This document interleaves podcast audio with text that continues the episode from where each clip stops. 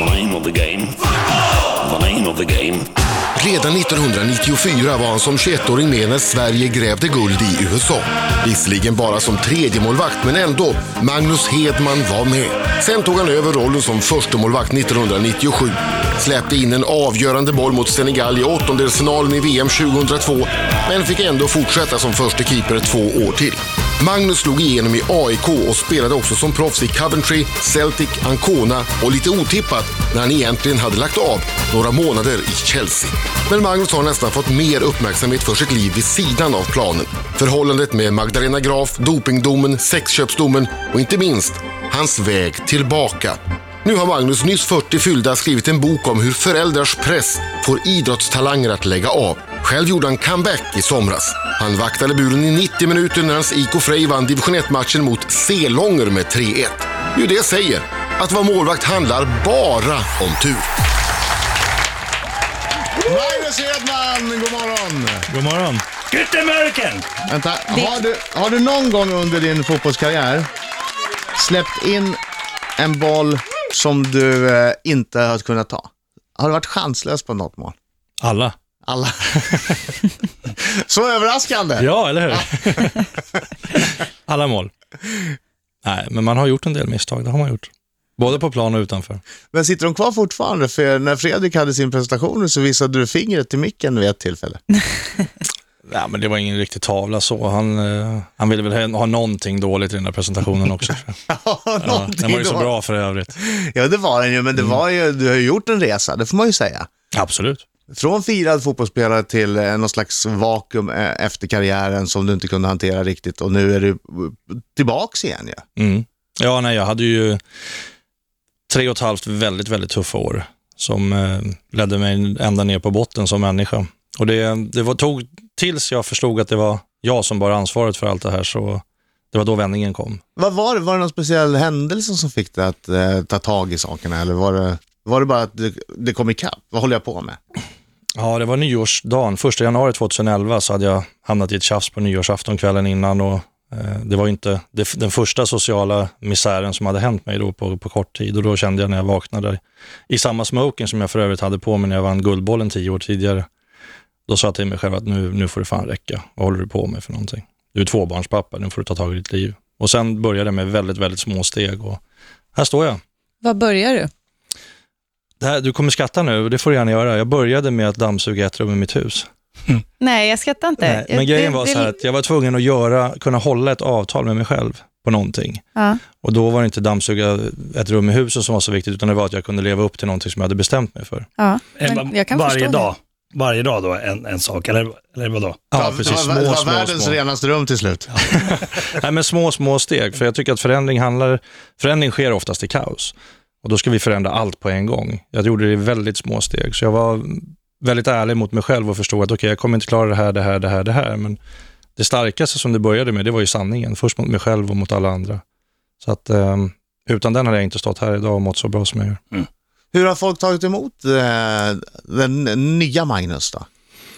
Du måste väl ha gjort eh, osams med en del människor under de här åren när du betedde dig eh, dåligt? Inte så mycket. Jag det var inte på andra människor eller så, men det är klart att många var besvikna på mig. Ja. Ehm, men bara för jag har alltså föreläst sedan augusti förra året 83 gånger och det är klart ett tecken på att folk vill höra. Mm. Eh, ni vill ha hit mig, tv vill ha dit mig, fotbollen vill ha dit mig. Så att jag har blivit förlåten, absolut. Och det är just för att jag berättade sanningen. Hade jag fortsatt att skylla på någon annan eller någonting, då hade jag aldrig haft en chans. Aldrig. Men Man gillar ju, man, man vill ju ge folk en andra chans och man gillar ju dig också sen, sen länge så att eh, naturligtvis är det så. Mm. Naturligtvis är det så. Mm. Men nu är allting lugnt. Ja, lugnt och lugnt. Nu har jag bra tryck, fast på ett positivt sätt. Ja, nu är du ju nybliven VD också för Ja, ett företag. just det, stämmer. För Trigg som är ett nytt socialt nätverk som vi håller på att göra om hela, hela grejen till att bli inom hälsa och livsstil. Så vi ska bli ett Facebook inom hälsa och livsstil. Det låter som en höjdare. Mm. Eh, Verkligen. Vi ska prata mer med Magnus Hedman och naturligtvis prata mycket om boken Låt ditt barn vinna. Magnus Hedman är i studion. Han är lång, han är mäktig, han är kostymklädd och han är Sveriges bästa målvakt någonsin. Plus att han nu har skrivit en bok eh, som är någon slags handbok till idrottsföräldrar, det kan man säga va? Ja, det kan du säga. Absolut. Och det är, också en del intervjuer i den med eh, löften, talanger, superlöften som av en eller annan anledning eh, slutade sin karriär. Mm. Därför att det fanns ett tryck från omgivningen. Ja, framförallt från deras pappa i båda fallen. Och varför jag skriver boken, det är inte för att skapa fler proffs, utan det är för att få fler ungdomar att hålla på längre med idrott. Det är det som är syftet med boken. Hur, hur var det för dig när du var liten? Eh, du var ju, är fortfarande en duktig målvakt, men eh, hade du en, eh, en, eh, en pappa som tryckte på? Alltså, ja. Jag förstår din fråga. Kuten Marken, Marco. Marco, Marco, säg det nu. Säg det bara. Marco. Gyttemärken! Ja, där har vi ja. Okej, det förstår vi redan Magnus. Ja, ja, ja. Nej, eh, mina föräldrar eh, var fantastiska. De var föräldrar. De var mamma och pappa. Och jag har inget minne av att de någon gång har eh, sagt till mig vad jag ska göra när jag är på plan, eller så här borde du göra, eller bara prata fotboll när, vi, när jag är ledig från fotbollen eller hockeyn då, som jag spelade också. Mm.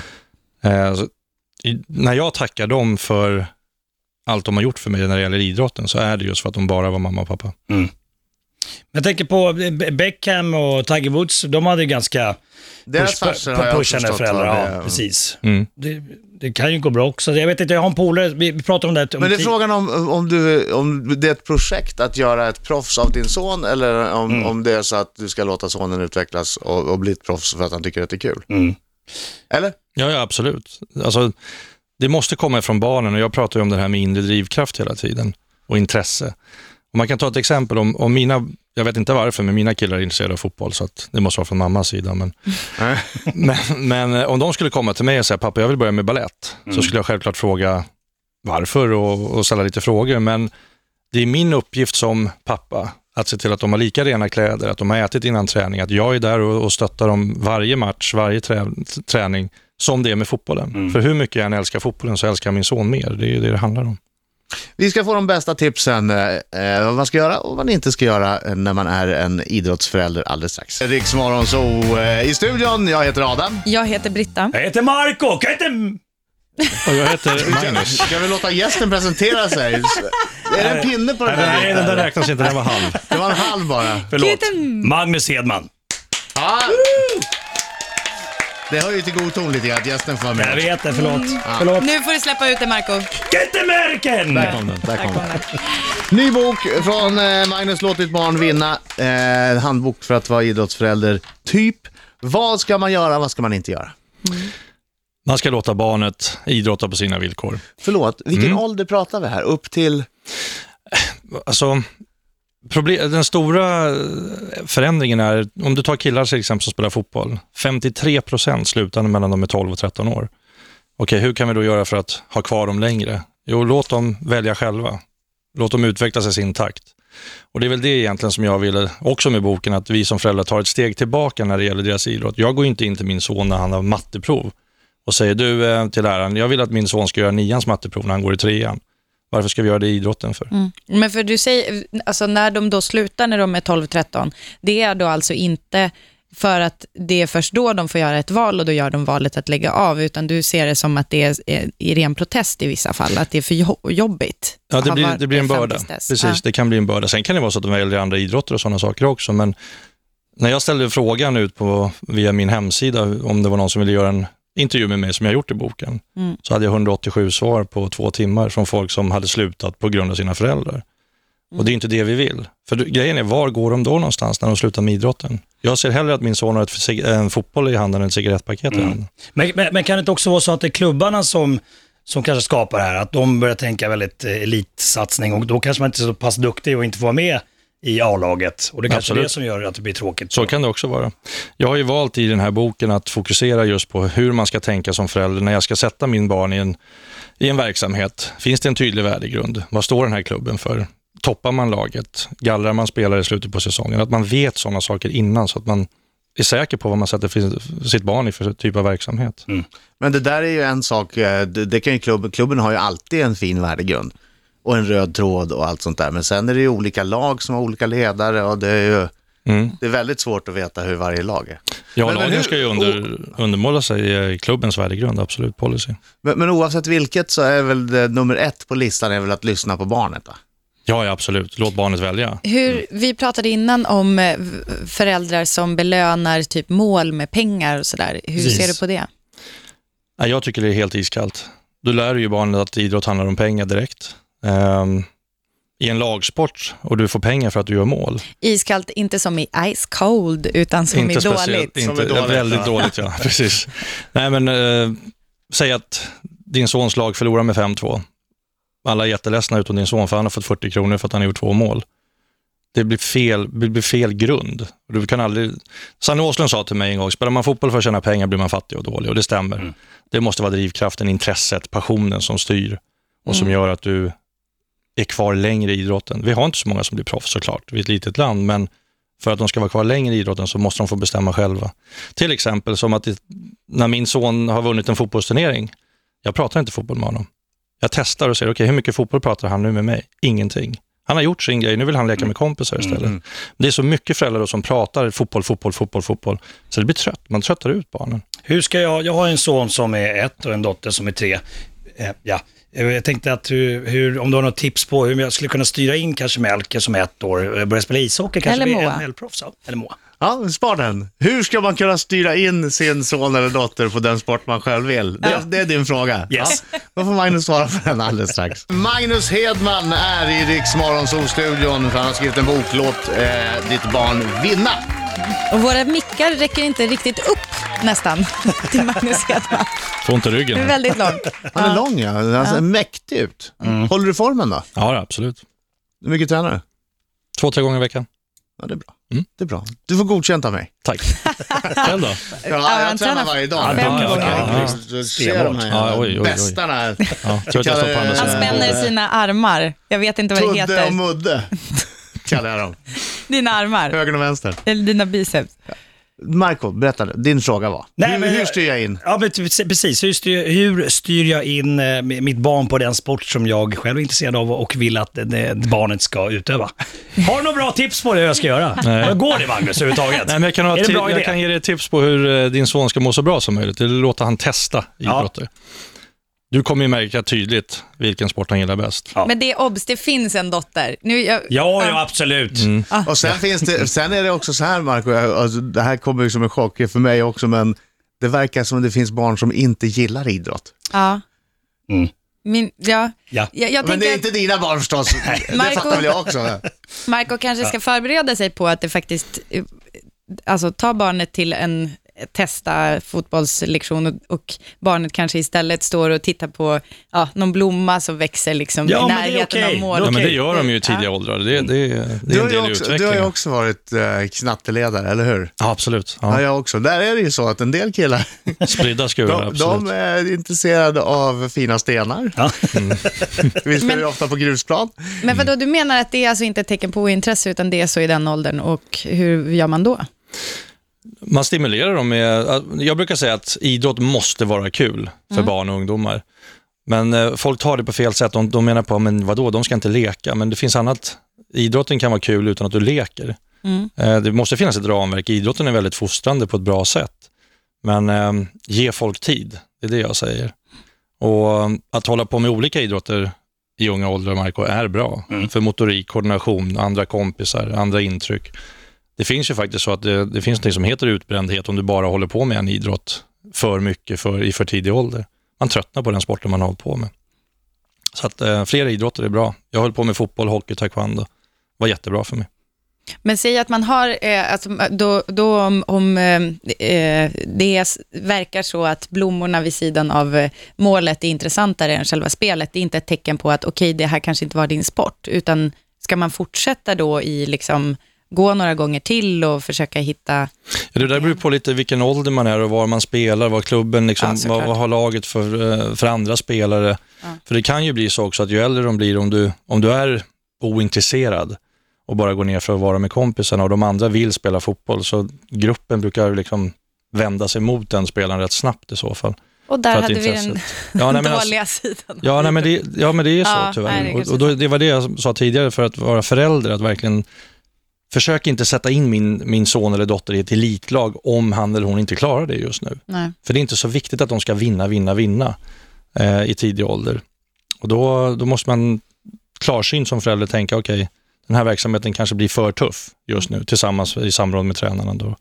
Så att de lokala klubbarna är jätte, jätteviktiga. Dåliga exempel vi har sett eh, på och vid sidan av planen alldeles strax. Magnus Hedman i studion.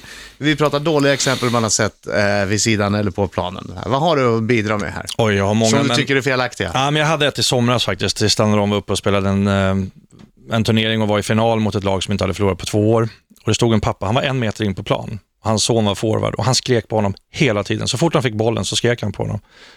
Och hans son tittade på sin pappa och svarade emot hela tiden. Så han hade en dialog med sin pappa på plan. Det här är alltså hur gamla spelare? Åtta år. Åtta år? Mm. Oj. Och eh, jag bara står och bara mår dåligt för hans skull. Sen eh, tar, eh, min sons lag ledningen till slut efter att de legat under med 2-0 och då satte han sig bara ner och var helt tyst pappan. Och, alltså, första 30 minuterna i den matchen, det enda hans son gjorde var att tjata emot sin pappa Ja. och försvara sig mot sin pappa för det han gjorde på planen. Mm. Han är åtta år gammal. Tror ni han blir fotbollsspelare? Tveksamt. Tror ni han håller på länge med fotbollen? Tveksamt. Ja. Det är där han Och gått det är in och det jag stöttat menar, honom man, istället. i sin iver att hjälpa sina barn Ja. så skälper man istället, därför man sätter för hård press på dem. Istället för att, okej, jag är här, jag är pappa, jag stöttar dig om du är ledsen, om du är glad, jag är med dig. Du får inte bara glass när du har vunnit, utan du kan få glass när du har förlorat också, för du är lika mycket värd för mig som människa ändå, oavsett nej, jag- resultaten. Mm, det där tror jag är skitviktigt. Det du sa Ja. nu tror jag är jätteviktigt. Att, man, att, att inte det blir ens identitet att man gör Exakt. någonting.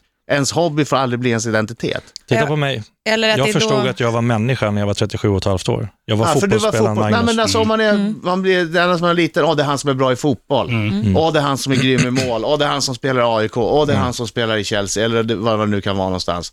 Och så plötsligt gör man inte det längre. Nej. För att man blir skadad och inte kan lira, Mm. eller för att man är för gammal, eller för att man eh, tröttnar. Vad är man då då? Om man inte har fått det när man är liten, att du duger precis som du är. Det är Mm. väl jättekul att du är bra i fotboll, men kom ihåg att det är Magnus som vi gillar. Exakt, och det, är det, jag, det pratar jag mycket om i boken, att hitta en nivå där på vilka de är och vad de gör. Jätte, jätteviktigt. Jag pratar jättemycket, jag, jag säger säkert hundra gånger mer till mina barn hur mycket jag älskar dem och hur fina de är, snarare än hur duktiga de är. Sen berömmer jag dem också såklart, för det Ja. behöver de med, men vi måste hitta, vi måste hitta en balans där, Ja. inte tappa Men jag människan. tycker du sa fint, vi pratade lite nu under låten, att, att du sa att man ska, att man ska liksom ha mer ett, ett ja, lite så undersökande förhållande. Alltså man frågar mycket, Mm. så här, jaha, du vill inte träna idag, varför inte då? Nej, men alltså, alltså, för det tycker jag också visar, det signalerar ju också att här, jag är intresserad av dig, hur du har det. Inte typ, jag ser dig bara när du gör mål och det gick bra på kuppen. Mm. Nej, för barn vill ju inte svika sina föräldrar och tycker de att de idrottar för sina föräldrar. Mm. Först kommer de aldrig lyckas. Om jag inte gör det för min egna skull, om jag inte vill gå hela vägen för min skull, så kommer jag aldrig ta mig dit. För det finns folk som vill för deras egna skull. Och Sen precis det du säger, att ha ett lite mer frå- frågande förhållningssätt. Låt dem liksom känna att de får bestämma. De får bestämma, för det är deras idrott. Eh, Det, det är jätte, jätteviktiga saker. Och återigen, kan vi ha dem kvar i idrotten längre så mår de bättre. Och får ni chansen att vara knatteledare, ta den chansen. Det säger en som vet. Nej men alltså jag var ju inte superbra, jag gjorde ju fel hela tiden också. Men jag hade någon slags grundvilja i alla fall att ställa upp och jag tror det är bra för barnen. Mm. På, på många, många sätt. Mm. Men framför det är ju väldigt roligt. Nej, hur, länge var du, hur länge har du varit... Fem år tror jag var. Ja. Först var jag tränare, men sen så blev de ju för bra för mig. Jag var värdelös. När de hade lärt sig Cruyff-vändningen, då kunde inte jag bidra med något mer. Vad är det? Cruyff? Cruyff-vändningen. Ja. Bakom Ja, jag ska benet. visa. Ja. Du springer framåt och tvärvänder. Utan Du har inte skrikit på länge. Alltså, nej! Nej. Göttemörken! Nu är vi uppe i 25 Marco, du får skärpa till det lite grann. Eh, Vi har en skicka vidare fråga från Anders Övergård eh, som du ska få alldeles strax. Magnus Hedman är i studion i Riksmorgon så och här har jag en, ett brev. Ett brev med en Ett fråga i från Anders Övergård, a.k.a. Arge Snickaren. Just det. Som i tidningen idag säger att män är djur. Ja, Alla han, sa ju, män är djur. han började ju säga igår här hos oss att eh, ja, killar och tjejer kan ju inte vara kompisar. Nej. Vad är din syn på det där? Kan killar och tjejer vara kompisar? Nej. Vad är din syn på Magnus alla män är djur? Det kan Det de beror på ju. vilken typ av djur i så fall. Nej, men. Vilken typ av djur är män? Vi tigrar. Nej, men, Åh, jag, jag tyckte vi hade så mysig stund här och Magnus Vår öppnade uppgift upp är att och sprida vår säd. berättar om, ja precis, sen handlar det ändå om det i slutändan. Ja, ja. Nej, det var ni som drog upp ämnet. Ja, vi frågade, vi frågade, du och jag är svarade. ärlig nu för Ja. tiden. Så att, ja. Nu öppnar den, vi vet inte vad det är Ja. för fråga, det här kan Nej. vara vad som helst. Ja. Ring Aftonbladet, de får lägga till det att Magnus Hedman håller med. Ja, vad står det i frågan? Eh, från Anders Öfvergård, argsnickaren. Har du lagt fotbollen helt på hyllan? Vi behöver en bra målvaktstränare till Sverige. För stunden har jag lagt fotbollen helt på hyllan. För att fokusera på mina barn och mig själv. Och vd-jobbet. Och vd-jobbet, det ingår ju där. Föreläsningar, släppa bok. Så att jag har att göra. Så att Har du haft erbjudanden om tränare på lite högre nivå än, eh, än den du var på? jag hade det när jag kom hem. Eh, Jag tror inte så många var sugna på att ta mig som tränare under mina tuffa år där. Och sen efter så har jag ju startat ett, ja, en annan karriär kan man säga. Så att, men när jag kom hem så fanns det en del klubbar, ja. Kan du kasta dig åt vänster eller är det bara åt höger? Jag kan kasta mot båda hållen, även framåt över bordet här om du inte aktar dig. Du, du når ju därifrån Ja, tror jag, ja, ja. som en tiger. Ja, men om du kan kasta dig framåt över bordet, då måste du kasta dig med fötterna först, har jag hört. Jaha, okej. Ja, ja. Ja, vi får kolla sen. Marco, vad tror du? Nej, jag tror att eh, du ska passa raden. Jag blev lite lös i magen. Nej, jag förstår det. Magnus Hedmans eh, nya bok heter Låt ditt barn vinna. Den finns ute nu. Tack för att du kom hit, Magnus. Tack själv. Tack.